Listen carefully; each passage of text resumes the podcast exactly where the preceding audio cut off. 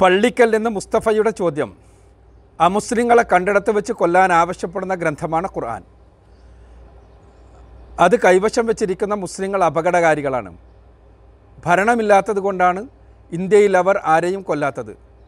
ഭരണം കിട്ടിയാൽ എല്ലാവരെയും കൊന്നൊടുക്കണമെന്നാണ് ഖുർആൻ പറയുന്നത്. ഒരു യുക്തിവാദിയുടെ വിമർശനം എന്തു പറയുന്നു? എന്ത് പറയാനാണ്? ഇന്ത്യയിൽ നിലനിൽക്കുന്ന ഒരു സൗഹൃദാന്തരീക്ഷമുണ്ട്. അത് തലമുറകളായി നമ്മൾ കൈമാറ്റം ചെയ്തു പോകുന്ന നമ്മുടെ സംസ്കാരത്തിന്റെ ഭാഗമാണ്.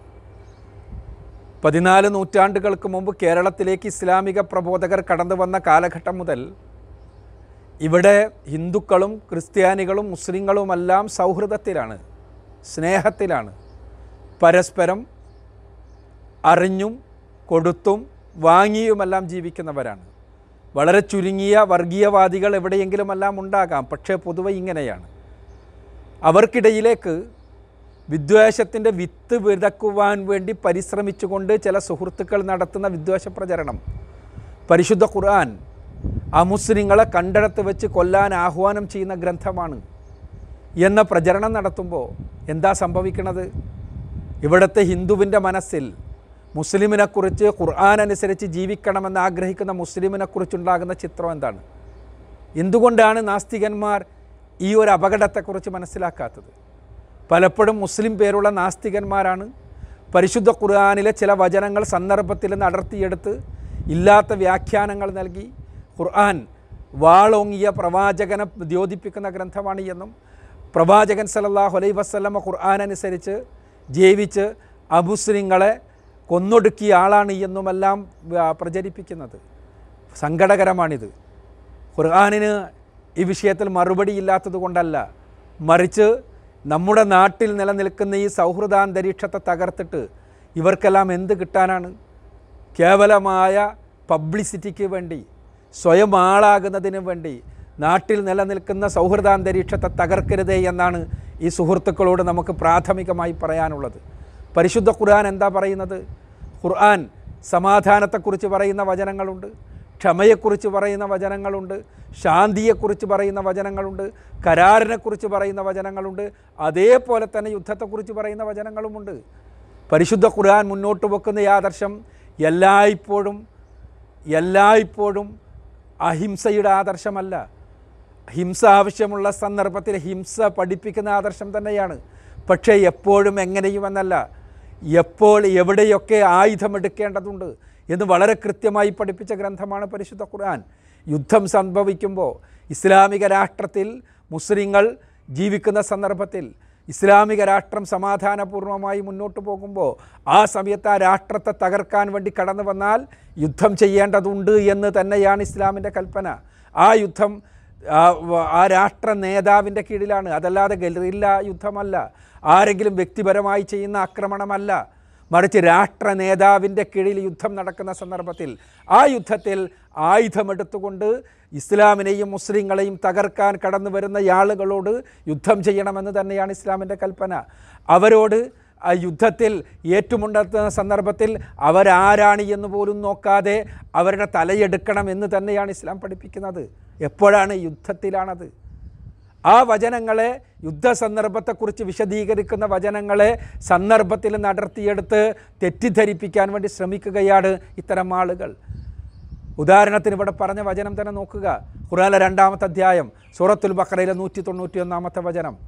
ആ നൂറ്റി തൊണ്ണൂറ്റൊന്നാമത്തെ വചനം പറയുന്നു വഖ്തുലോഹും ഹൈസു സഹിഫ്തുമോഹും വഖ്റുജോഹും മിൻ ഹൈസു അഖ്റജോക്കും നിങ്ങൾ തീർച്ചയായും അവരെ കണ്ടിടത്ത് വെച്ച് കൊല്ലണം.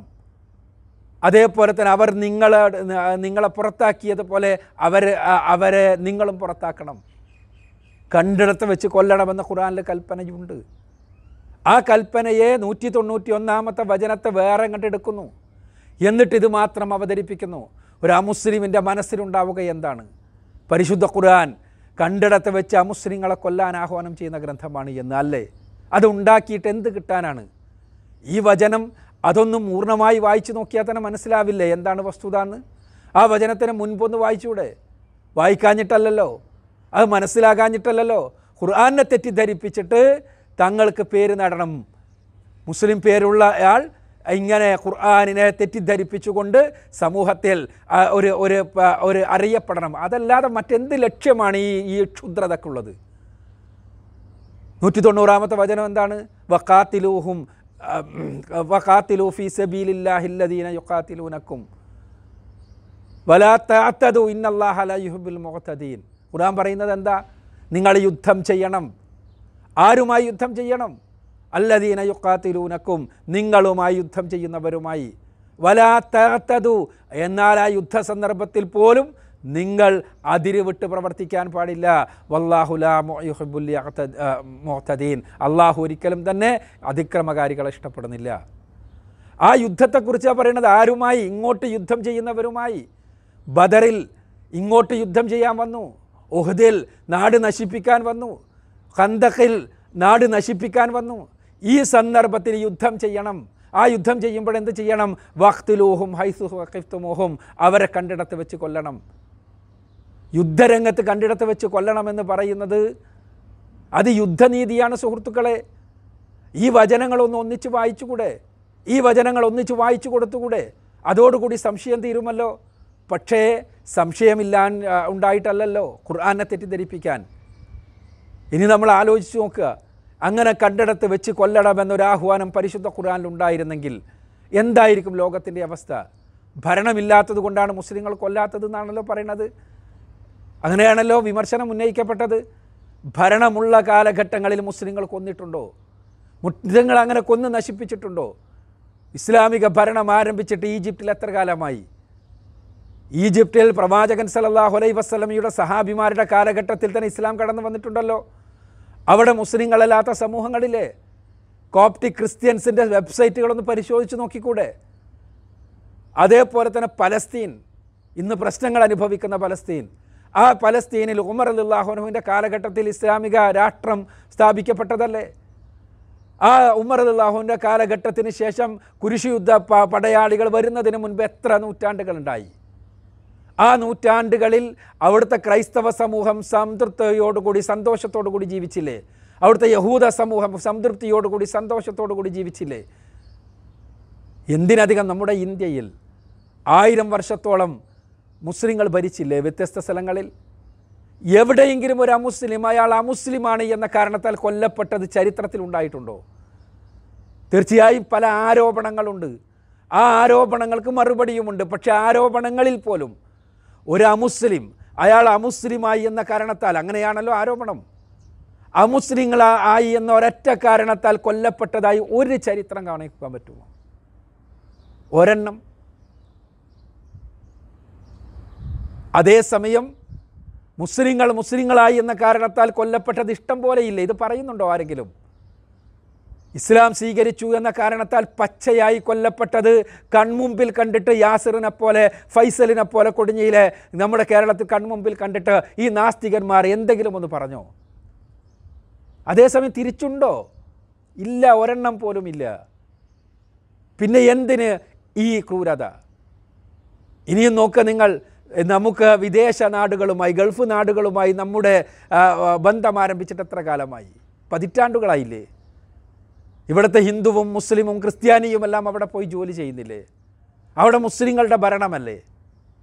ആ ഭരണത്തിനിടക്ക് എപ്പോഴെങ്കിലും ഒരമുസ്ലിം അയാൾ അമുസ്ലിമായി എന്ന കാരണത്താൽ കൊല്ലപ്പെട്ടതിന് ഒരൊറ്റ ഒരു സംഭവം ഉദ്ധരിക്കാൻ കഴിയുമോ? ഇല്ല എന്നതല്ലേ സത്യം? അങ്ങനെ ആ- ഒരു വസ്തുത നിലനിൽക്കുമ്പോൾ ഈ കള്ളപ്രചരണം എന്തിനു വേണ്ടിയാണ്? പരിശുദ്ധ ഖുർആാനിനെ വിമർശിക്കുവാൻ മറ്റെന്തൊക്കെ മാർഗങ്ങളുണ്ട്? വിമർശനങ്ങൾക്ക് മുന്നിൽ കത്തിപ്പോകുന്ന ഗ്രന്ഥമല്ല ഖുർആൻ. വിമർശനങ്ങൾക്ക് മുന്നിൽ ചൂളിപ്പോകുന്ന ഗ്രന്ഥമല്ല ഖുർആൻ. അജയ്യമാണത്. പക്ഷേ ഇത് വിമർശനമല്ല. ഇത് നാട്ടിൽ നിലനിൽക്കുന്ന സൗഹൃദാന്തരീക്ഷത്തെ തകർക്കാൻ വേണ്ടിയുള്ള വളരെ ക്രൂരമായ ഇടപെടലാണ്. ഇതിന് കേവല വിമർശനം എന്നല്ല പറയുക. അതുകൊണ്ട് പരിശുദ്ധ ഖുർആൻ സമാധാനമാണ് എല്ലാ സന്ദർഭത്തിലും പറയുന്നത്. യുദ്ധരംഗത്തെക്കുറിച്ച് ഖുർആൻ പറയുന്നുണ്ട്. യുദ്ധത്തിന് വരുന്നവരുമായി യുദ്ധം ചെയ്യണമെന്ന് പറഞ്ഞിട്ടുണ്ട്. അത് ഇസ്ലാമിക രാഷ്ട്രമാണ് ചെയ്യുക. ഇസ്ലാമിക രാഷ്ട്രത്തിന്റെ നേതൃത്വമാണ് യുദ്ധത്തിന് ആഹ്വാനം ചെയ്യുക. നാട് അതിന് ഭീഷണിയുണ്ടാകുന്ന സന്ദർഭത്തിൽ യുദ്ധത്തിന് ആഹ്വാനം ചെയ്താൽ നാട്ടിലുള്ള ആളുകളെല്ലാം ആ യുദ്ധത്തിൽ പങ്കെടുക്കും.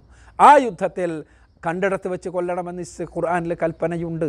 ആ കൽപ്പന മാനവ വിരുദ്ധമല്ല ഖുർആാനിന്റെ കാരുണ്യ സന്ദേശത്തിനെതിരല്ല. മറിച്ച് അത് യുദ്ധരംഗത്തുള്ള കൽപ്പനയാണ് എന്ന് മനസ്സിലാക്കുക ഈ സഹോദരങ്ങളോട് വളരെ വിനീതമായി. വാൽമീകി മഹർഷി പറഞ്ഞതുപോലെ മാനിഷാദ അതൊരു അരുത് കാട്ടാള എന്ന് പറയാനാണ് എനിക്ക് തോന്നുന്നത്.